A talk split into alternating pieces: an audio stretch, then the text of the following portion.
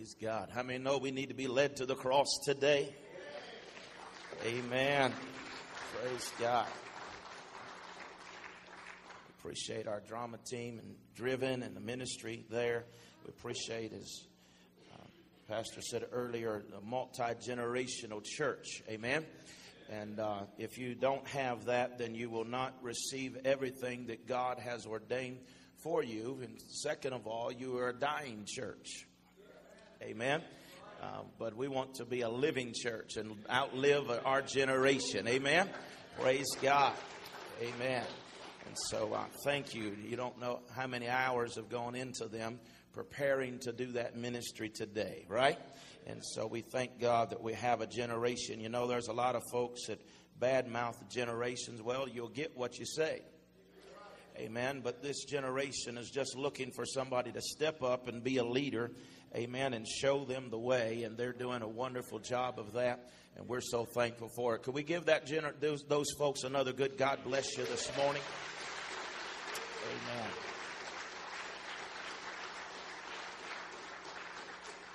If your teenagers are not involved, they have a worship service on Wednesday night here at the church at 7 o'clock. You need to be uh, get them involved on Wednesday nights. Their life will be changed. Amen. And so uh, be a part of that. But today we're gonna I'm gonna talk to you for a few moments this morning on my best friend. Amen. We have been talking about the Father, the Son, and the Holy Spirit. And today we want we talked about the Father and then we talked about the Son and today we want to talk about the Holy Spirit. Uh, we've been talking here and he is the third person of the Godhead, right? He is God in the third person. And so we are living in a time like no none other. There was a time when everyone in America went to church or respected God, right?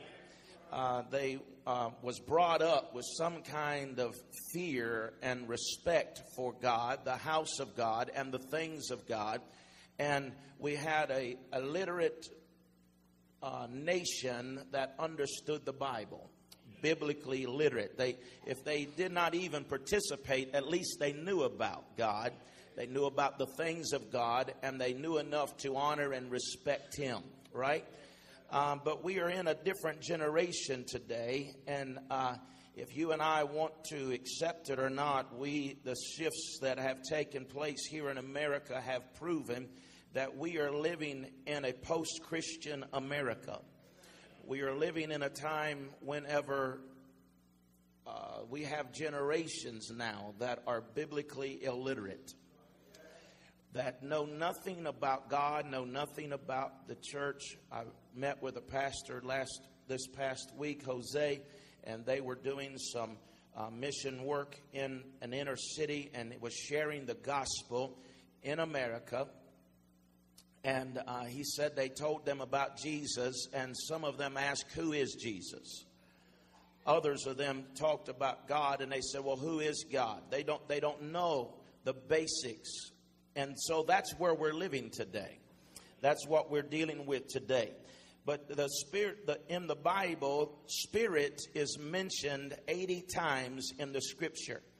Our old English word uses one word to describe it, but actually there are two different original uh, languages here. The Hebrew means, for the word for spirit, means a violent uh, exhaustion, a blast of breath, or a strong wind. The Greek word for spirit means the breath or wind or strong breeze.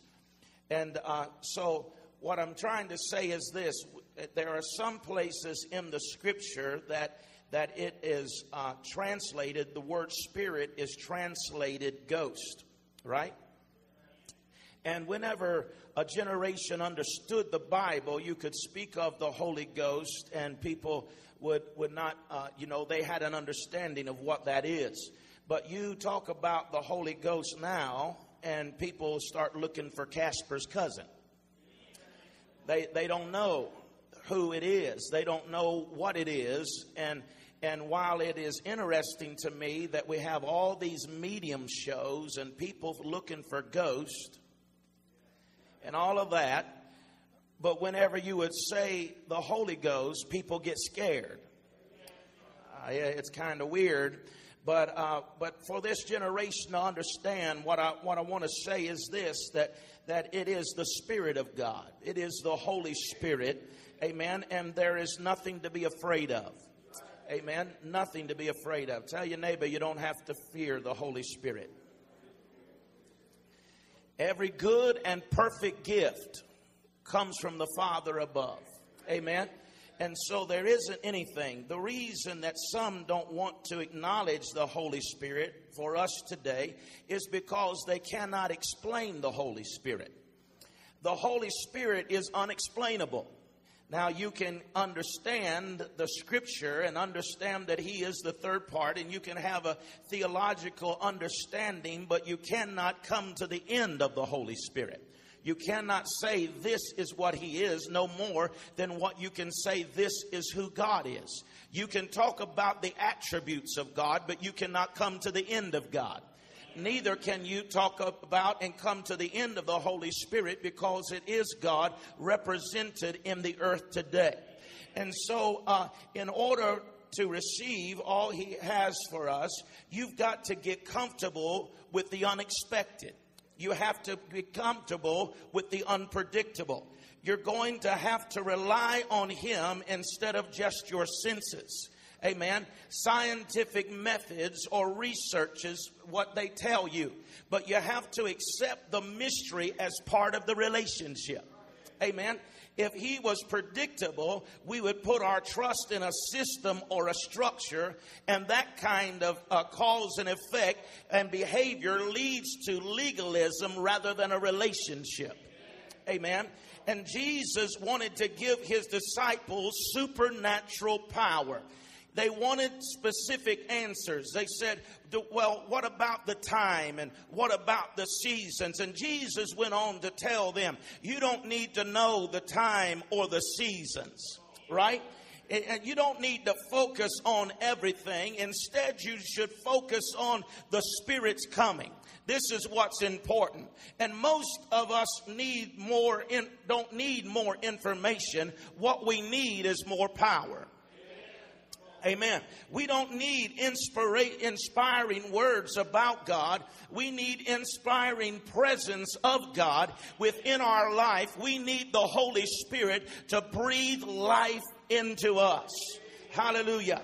You see, intellect, an intellectual gospel is always dangerous because it creates a God that looks like us.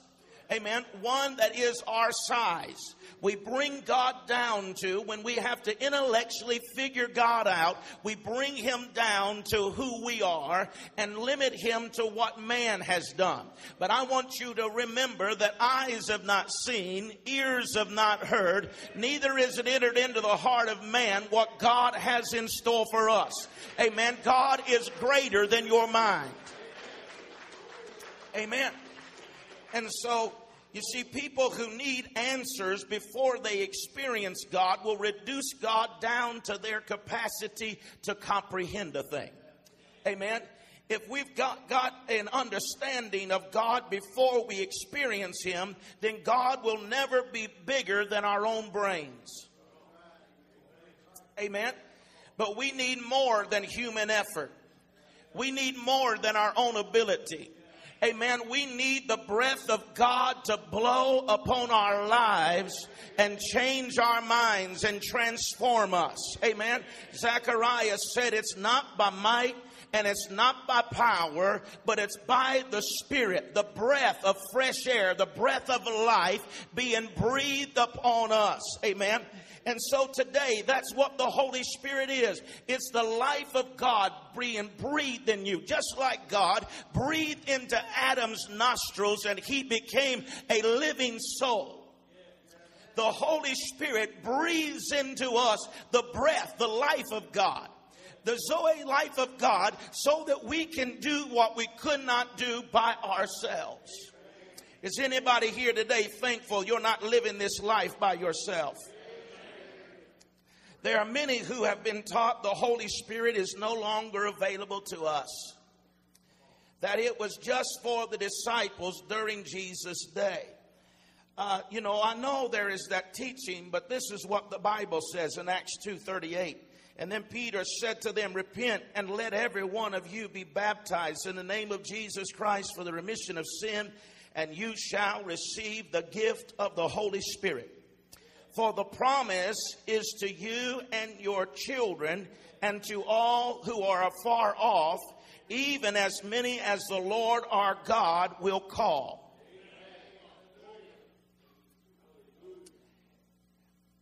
My question is Were you born after Pentecost? If you were not, I want to come interview you. Amen. But we are here in the earth today. And as us being here in the earth, and we're breathing, and if you are a Christian today, the scripture is very clear that He has redeemed us from our sin and He has given us a promise, which is the gift of the Holy Spirit to abide and to dwell in us. Amen. So you're included in the promise. Amen. You see, we talked about Father, Son, and Holy Spirit. Father has, speaks to us about the Passover, and Passover speaks about the Lamb being Jesus Christ. And the Lamb was slain, amen, for the redemption of our sin. The Lamb provided salvation. The Lamb died that we can have life and have it more abundantly. Come on, somebody. Amen. But when we look, we see that he didn't, the lamb just didn't die, but 50 days later, amen, there was something else that showed up, and that was the gift of the Holy Spirit he told them to go to the upper room and to tarry there until they were endued or received power from on high. When they went there, they experienced something they had never seen before. Nobody told them what to expect. Nobody told them how to respond or react. Amen. They just went there and they knew when the presence of God showed up, they said, This is a familiar spirit that we understand. Even though we don't understand it intellectually, we understand in our spirit that this is of God.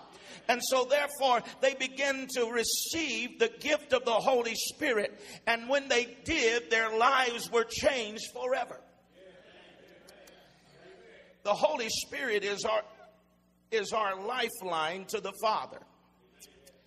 He is the one who empowers us to become who we have been created to be. Notice the response that Paul gets from the early Christian church in Acts chapter 19 when he asked them, Have they received the baptism of the Holy Spirit? And he said it happened while Apollos was at Corinth that Paul, having passed through the upper region, came to Ephesus. Finding some disciples, he said to them, Did you receive the Holy Spirit when you believed? So they said to him, We have not so much as heard whether there be a Holy Spirit. Amen. And so here, like a baby who has, has not yet discovered their voice yet, that they are able to speak. This early church, this early group of believers has come to uh, Passover. They have come to salvation, but they have not yet experienced Pentecost in their life. And so Paul speaks to them and he says that they, they haven't understood. They didn't know that they were able to receive this gift. My fear is that a lot of us have allowed fear and misinformation and even arrogance of the truth to prevent us from relating to our Holy Spirit that God has promised us. Amen. Many people today have doctrine beliefs, but they don't have biblical beliefs. I'm going to say that again. Many people have doctrine, doctrinal beliefs, but they don't have biblically beliefs. Amen. Some have been told the Holy Spirit does not operate today like he did as recorded in the Bible. Some believe that the Holy Spirit presence was a one time, it was a limited engagement for an early church, and it no longer is available today. But that is contradictory to what the Word says. Amen. He said that He would pour out His Spirit and it would go to the ends of the day, right? And to all that the Lord has called, He said the Holy Spirit is available for you. The Bible teaches us that when Jesus showed up on the scene, He said that the traditions of men have made the Word of God of no effect. We take these traditions and man made religion and rules and we base what God can be and what God can do. But I just come to announce today that the devil is a liar because God has given you power and He has available to you authority that you can walk in this life and live a victorious life. Amen.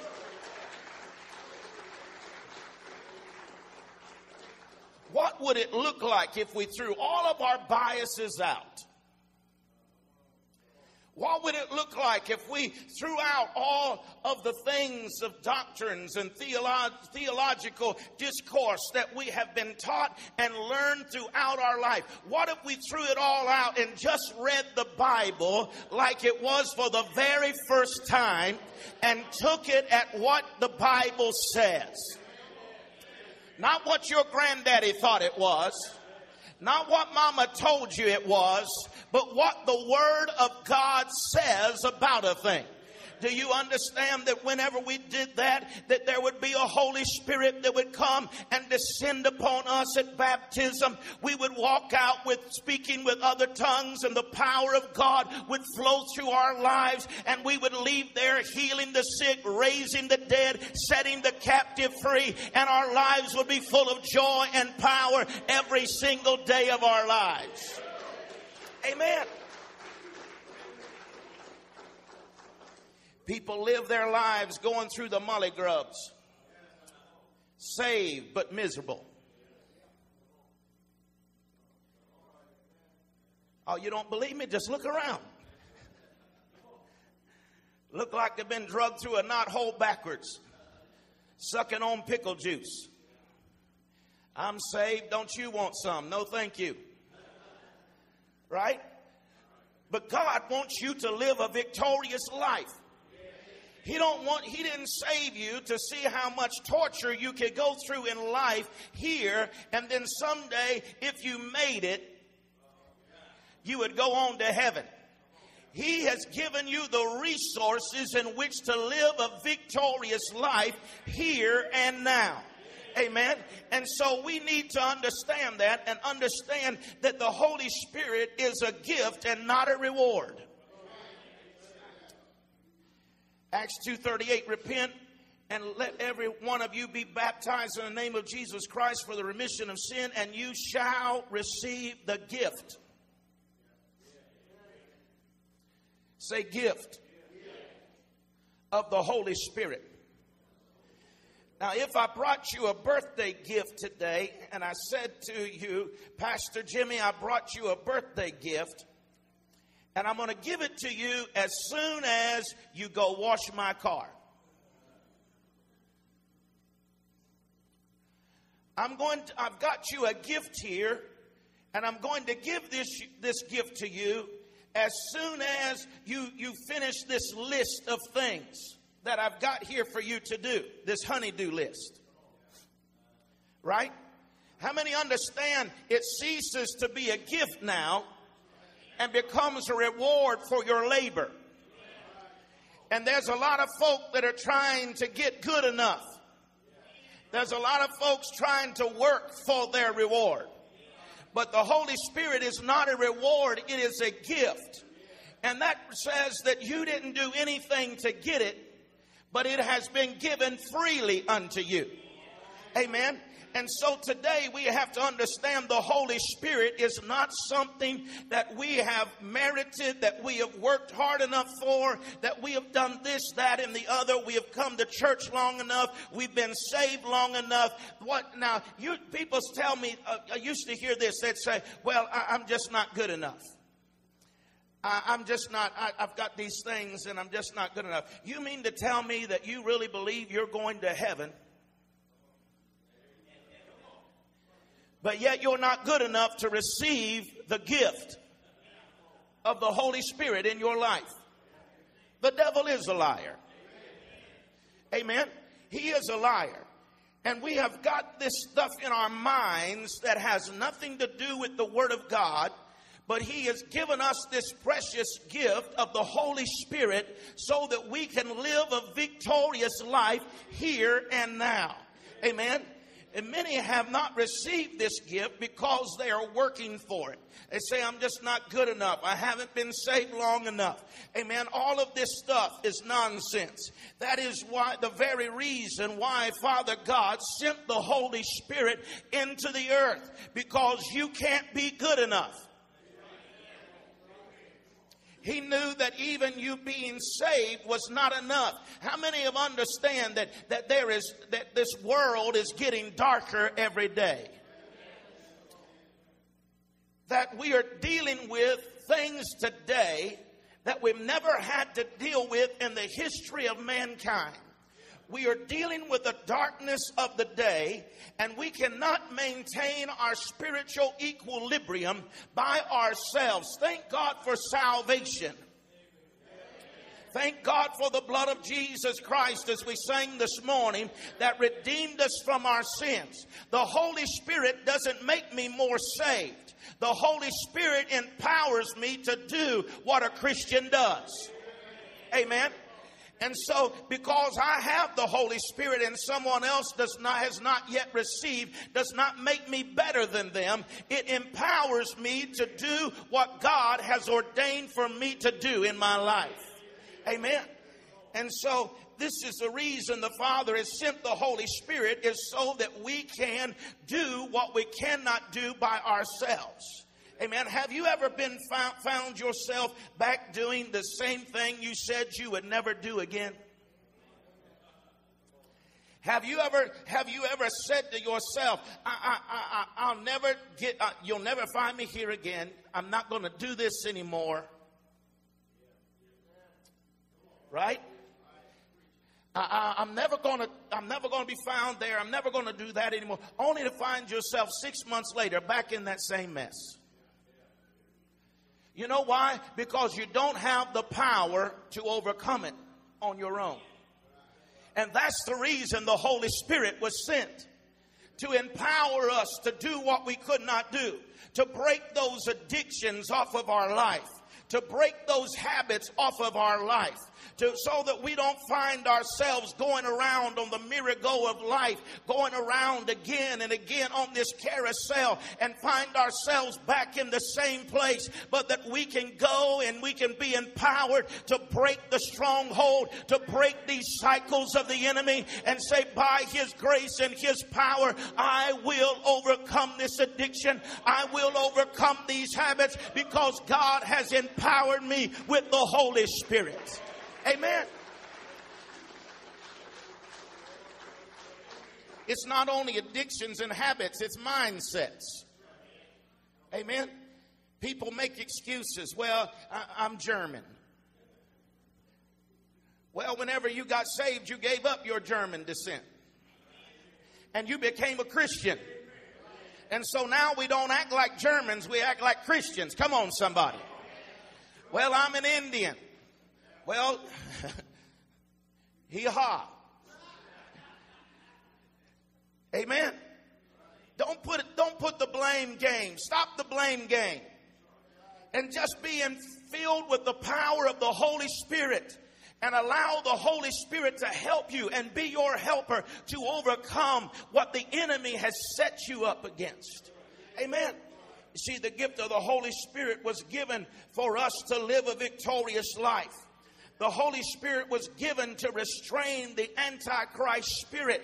Amen. In Isaiah 59 and verse 19, the Bible says the, when the enemy comes in like a flood, that the Spirit of the Lord will raise up a standard against the enemy.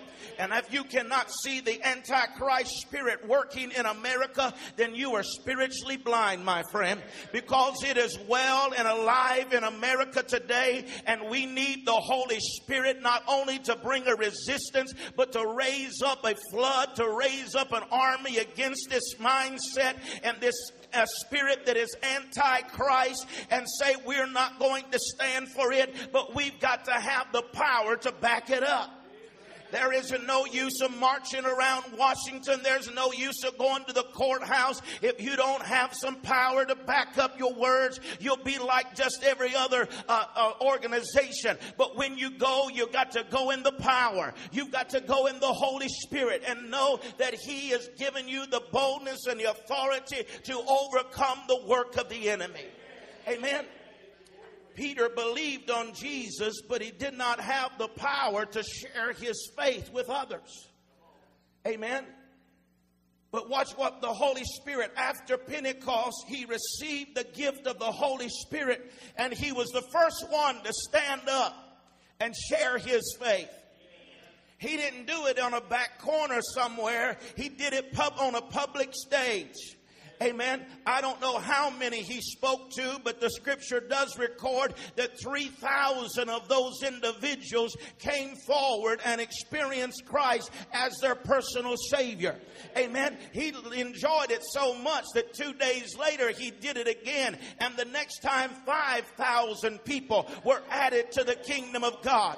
You see, it'll take a person that is backward and timid, it'll take a person that doesn't have the strength to stand up and testify in this dark world that you know Jesus Christ is your personal Savior, and it'll give you a backbone that you can stand up and say, I'm not ashamed of the gospel of Jesus Christ, for it is the power of God unto salvation in my life. Amen. Peter and John walked by the, a crippled man every day on their way to the prayer service. And the scripture, when you read it, indicates that they probably gave to him on a regular basis. Because the scripture said that when Peter and John had come by, that this individual looked upon them expecting to receive something of them. So it tells me that they didn't just go by him and say sorry.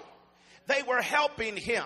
They would give him a little money. They would give him perhaps a little, they gave him something to help him. And as they, he came, there was an expectancy in his heart that would say that here comes Peter and John. I know they're going to help me.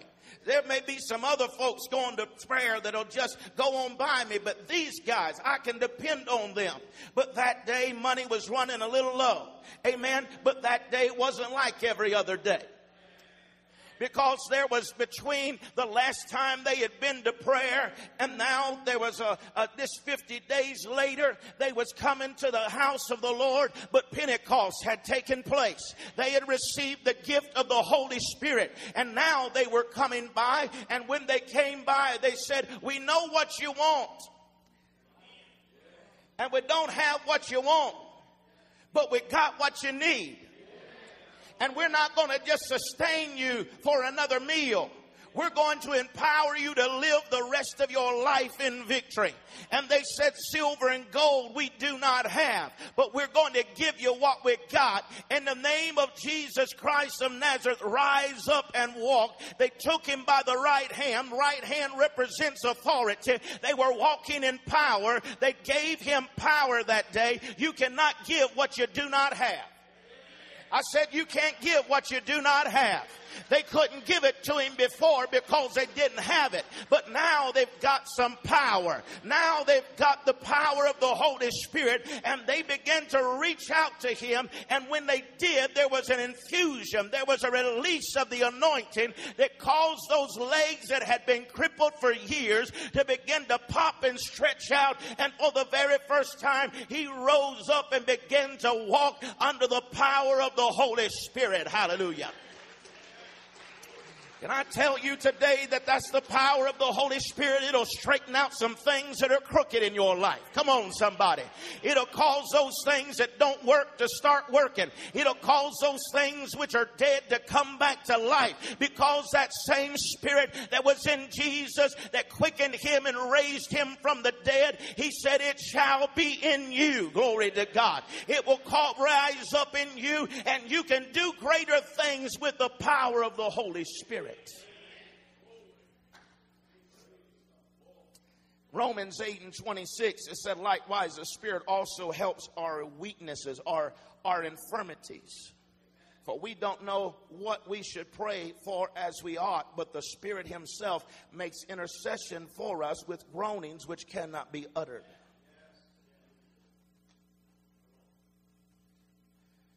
The Spirit knows what to pray when I don't know what to pray.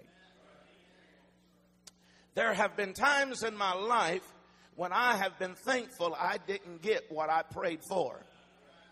Come on, somebody. I thought I knew and was disappointed that it didn't come till later down the road. And I realized that God, in His sovereignty, said, Blessing, but don't let it happen. Amen. And He held back what I thought was good intentions, what I thought I needed. But now He brings the Helper, the Holy Spirit to begin to pray, not out of my mind, but out of my spirit, because He knows the will of the Father for my life. You see, the Holy Spirit is, it, there is the gift of tongues and interpretation, and we, we recognize that. But the Holy Spirit, the gift of the Holy Spirit, is not so much for public as it is for private. It is for us. Yes, there will be times and it's all in decency and it's in order and all of that, but we don't have time to go into that today. But this gift of the Holy Spirit is for me to be able to pray the will of the Father whenever I Paul said, I'm going to pray with my understanding, but I'm going to also pray in the spirit. He said, I'm going to worship with my understanding, but I'm also going to worship in the spirit. In other words, he said, I'm going to pray to the best of my ability, but then when I'm finished with that, I'm going to trust the Holy Spirit to pray the perfect will of God concerning this situation. When I worship, I'm going to worship Him with my vo- limited vocabulary, but when my limited vocabulary runs out, I'm going to worship Him in spirit and in truth. I'm going to worship Him in the spirit and allow the Holy Spirit Spirit to magnify the Father through me. And so he gives us this so that we may be able to minister unto God and be able to pray the will of the Father in a perfect way. So now why why why tongues? Why do they pray in tongues? Why do they pray in this language that they don't know? Why why is it that people pray something they don't understand? Some have made it sound like that when you receive the Holy Spirit that you don't have no control over what happens. All right, I got two people that know that. They act like it's some mystical thing that the Holy Spirit just gets you and, and starts taking control of you, and you don't have no control over it. If you have something you have no control over, I promise you it's not the Holy Spirit and you need to come up here and we'll cast it out. Amen. I'm serious. Because the Bible said the spirit of a prophet is subject to the prophet. Amen. And so we have an understanding today that the Holy Spirit is that uh, gentle like a dove. He isn't going to come on you and, and control you and, and, you do crazy things that, that nobody understands or none of that foolishness. That, that's crazy. The Holy Spirit is gentle and it'll only give, it will only take that which you allow it to. It will only use you to the fullness that you allow it to use you. And so, what we have to understand is that some people say, well, you know, do I have to speak in tongues? And my reply is no, you get to. The Holy Spirit begins to flow through your life as you partner with Him. So, why is it that people get hung up on speaking in tongues? It's because they are looking at it a nat- as a natural doing and not a spiritual experience. It has, it has nothing to do with you, just like salvation had nothing to do with you. Amen. You, but you came and you understood that salvation was for you. You didn't understand it, right? Some people say, Well, I don't want anything I don't understand. And my response to that is Do you have a stove? And do you have a refrigerator? Somebody explained to me how that you can plug them into power and one of them freezes things and the other one burns them up. But it don't stop me just because I don't understand how that works doesn't stop me from using them. Come on somebody. Amen. And if I could understand it, then I, it would be no bigger than I am, so I might as well just worship you. Come on. But this, the Holy Spirit is bigger than we are because it is God. And so, no, because when we come to Christ, we come to Him and we came into salvation because we understood and we believed that there was a lamb that was provided for us. And at that moment, we received it by faith and our lives were changed forever. Amen. The Holy Spirit is a spiritual experience and not a mental exercise. Let me say that again. The Holy Spirit is a spiritual experience and not a mental exercise. John 7 and 38 said that it didn't come out of your mind, but he talked about your spirit. He said, out of your belly or your spirit shall flow rivers of living water. Amen. And so in 1 Corinthians chapter 14 and verse 2, it said, For he who speaks in tongues does not speak to men, but God for no one understands him. However, in the Spirit, he speaks mysteries. In verse 14, for if I pray in tongues, my spirit prays. But if my understanding is unfruitful, what is the uh, conclusion then? I will pray in the Spirit and I will also pray with understanding. I will sing in the Spirit and also sing with understanding. In other words, he said, when, I, when you break this down, he said, when I'm praying with understanding, but then when I pray in the Spirit, it's not for me to understand, it is for me to believe God.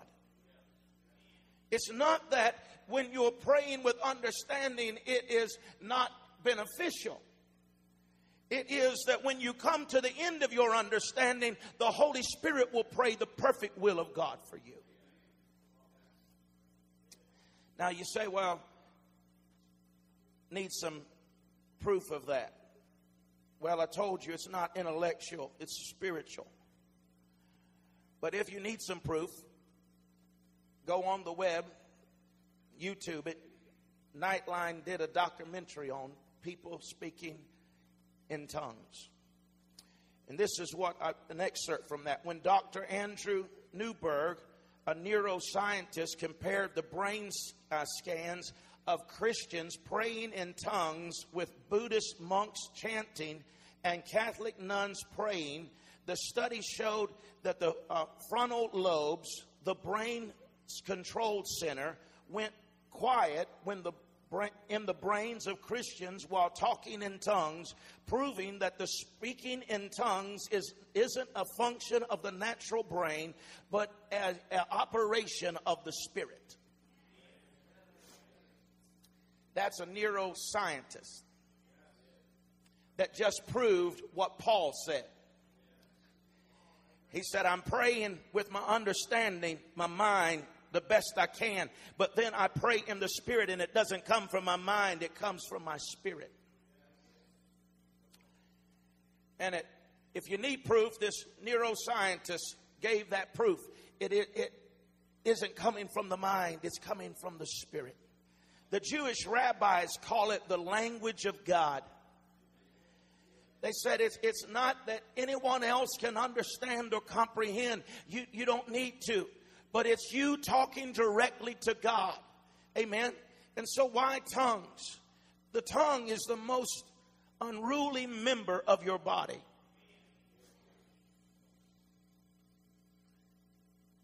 It's the hardest to get control over. James 3 says the tongue is a fire, a world of iniquity. So is the tongue among our members, that it defies the whole body that setteth on fire the course of nature, and it is set on fire of hell. For every kind of beast and birds and serpents and the things of the sea is tamed and hath been tamed of mankind. but the tongue cannot be, can no man tame. It is the unruly evil full of deadly poison.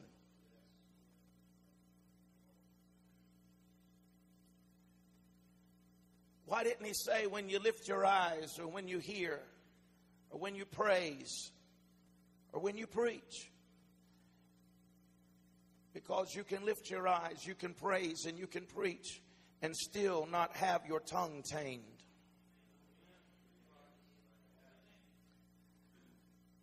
I know people that's been coming to church for a long time, and they got a long, tongue, tongue longer than their arm. It's always flapping. Amen? Don't have no control over it. Well, I'm just going to tell you what I think. That's stupid. I know that's not proper English, but that is stupid. That is ignorant. You need to learn how to control your mouth. Because if you don't, the enemy will fill your mouth and you'll curse yourself. But James said, This is why. Because the tongue is so full of iniquity. And when you have totally surrendered yourself to Jesus, you will then use your tongue for Him. And the gift of the Holy Spirit, people get caught up on it, but I've said it over and over, but I believe this that the Holy Spirit, the initial evidence of the gift of the Holy Spirit, being filled with the Holy Spirit, is that of speaking with other tongues. But the ongoing gift of understanding the Holy Spirit is living in your life, is that of love. Amen. If you want to see, is it still in my life? Is it still operating? Am I still full of the Holy Spirit? Look at yourself and see, are you full of love? Whenever we yield ourselves, it is a sign of total surrender. We surrender ourselves totally and completely. And so, this miracle of the gift of the Holy Spirit takes place in our lives. Every miracle in the Bible requires a person to receive that is receiving to participate. He tells the man with the withered hand, stretch forth your hand. He tells the blind man, go wash in the pool. He tells the crippled man, stand up. Right? And for you to receive the Holy Spirit, the breath of God into your life from God, you have to participate on the day of Pentecost, the Holy Spirit gave them the utterance.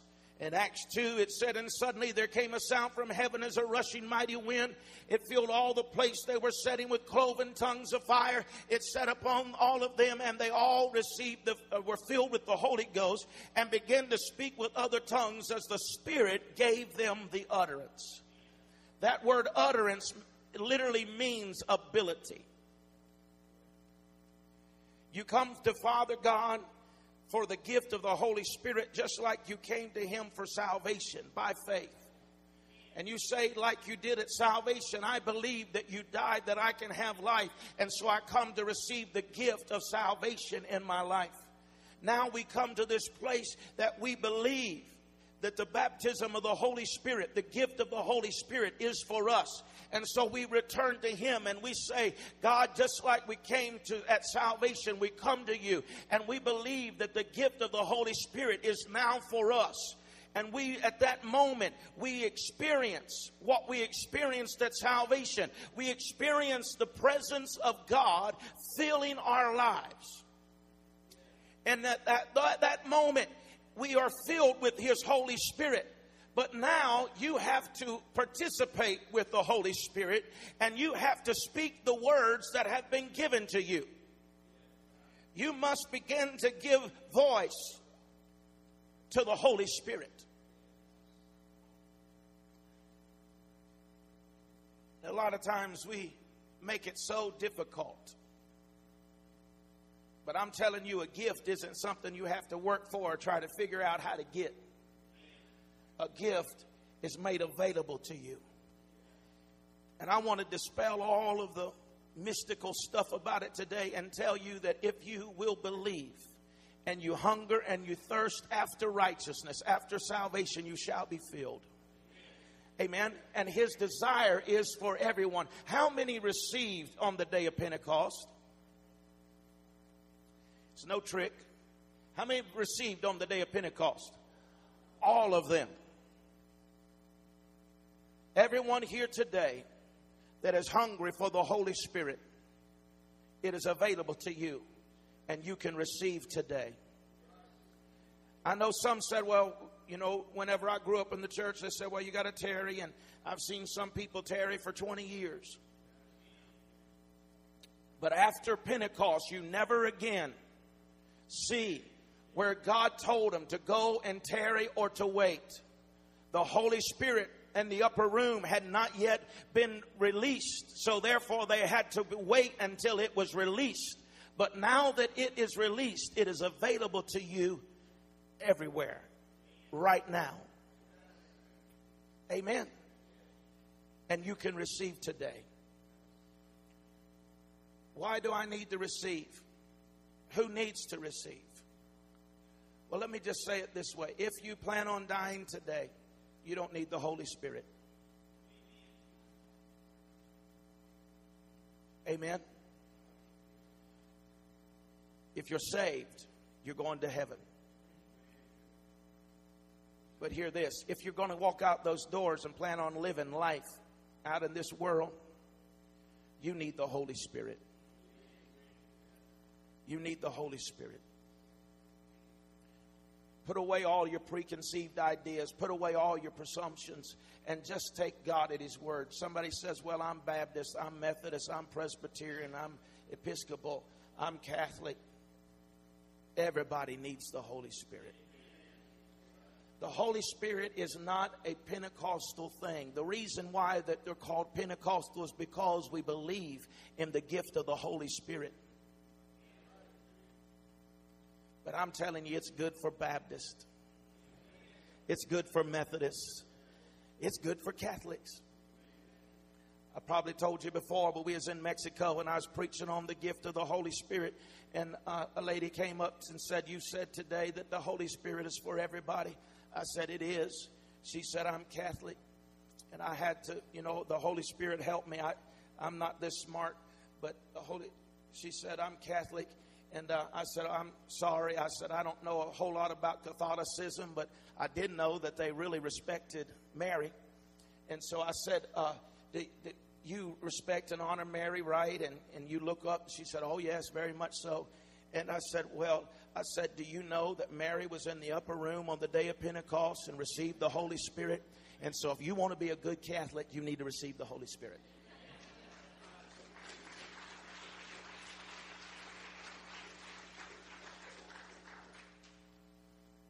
I've been in churches that have all kinds of labels over the door. And I won't go into them because if I don't mention yours, you'll say, well, it wasn't for me. But I've been into all kinds of denominations, and the Holy Spirit will work if people are hungry. Amen. It don't matter what's over the door. If you've got a hungry heart and this gift is for you and you can receive it and you can receive it today to do what you cannot do on your own. He can heal the broken. He can help the helpless. He can lift you up and give you strength that you know not of. But today you have to receive His gift to be able to do what He says you can do. Amen. And I'm thankful He's my best friend. I could tell you story after story, amen, of the Holy Spirit being real in my life. I'll tell you one as they come today. But I was in Africa and the uh, situation got a little hairy. And uh, so I was there and I was praying through the night and I didn't know should I stay, should I go, what should I do? But I didn't rely on my own intellect. I began to pray in the spirit and the fear that was in my heart left and strength come and the power of God was revealed. Amen. And we've seen great things accomplished because the Holy Spirit showed up. He'll give you direction, He'll give you wisdom. He will give you thoughts and, and direction that you know not of because He is your best friend. Amen. And whenever you come to the end of yourself, you can always trust Him. He will be there to help you. Amen. Let me just dispel this myth too while I'm here. But the Holy Spirit doesn't come into your life for you to receive the Holy Spirit and then for it to be inactive until you get in a desperate situation again. The Holy Spirit is your best friend so that every day you can pray the will of the Father for your life.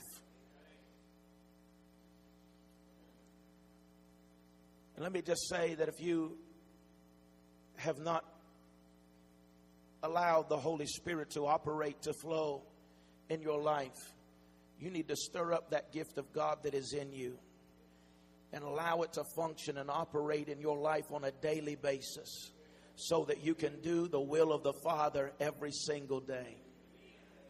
Amen. I love Him today. I'm thankful for this gift. And I want everyone to have it. What would the church be if everyone received the gift of the Holy Spirit and allowed it to lead us, guide us, and direct us? Infuse us with power every morning when we get up. The devil would have a nervous breakdown and say, They've done got up with some more power. What are we going to do today? Hallelujah. I believe it today. Would you stand with me?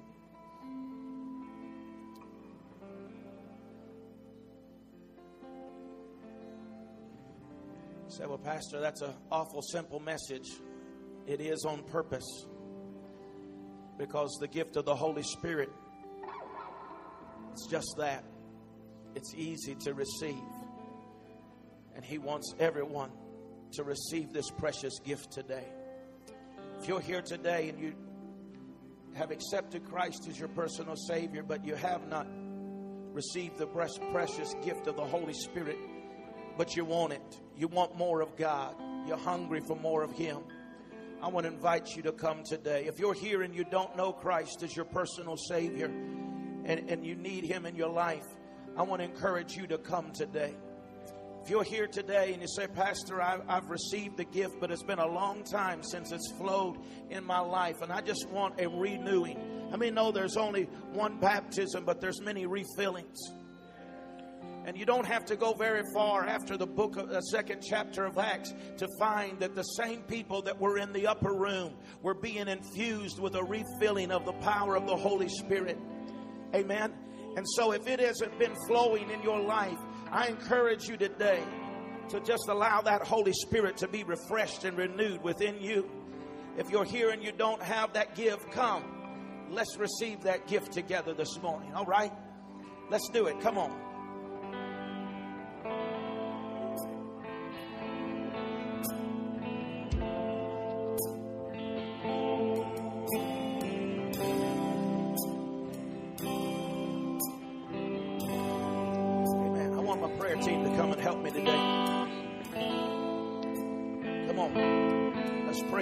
Folks today. Amen. Let me just give you just a little instruction. Is this all that's coming? Praise God. Everybody else got everything they need, right? Hallelujah. That's awesome.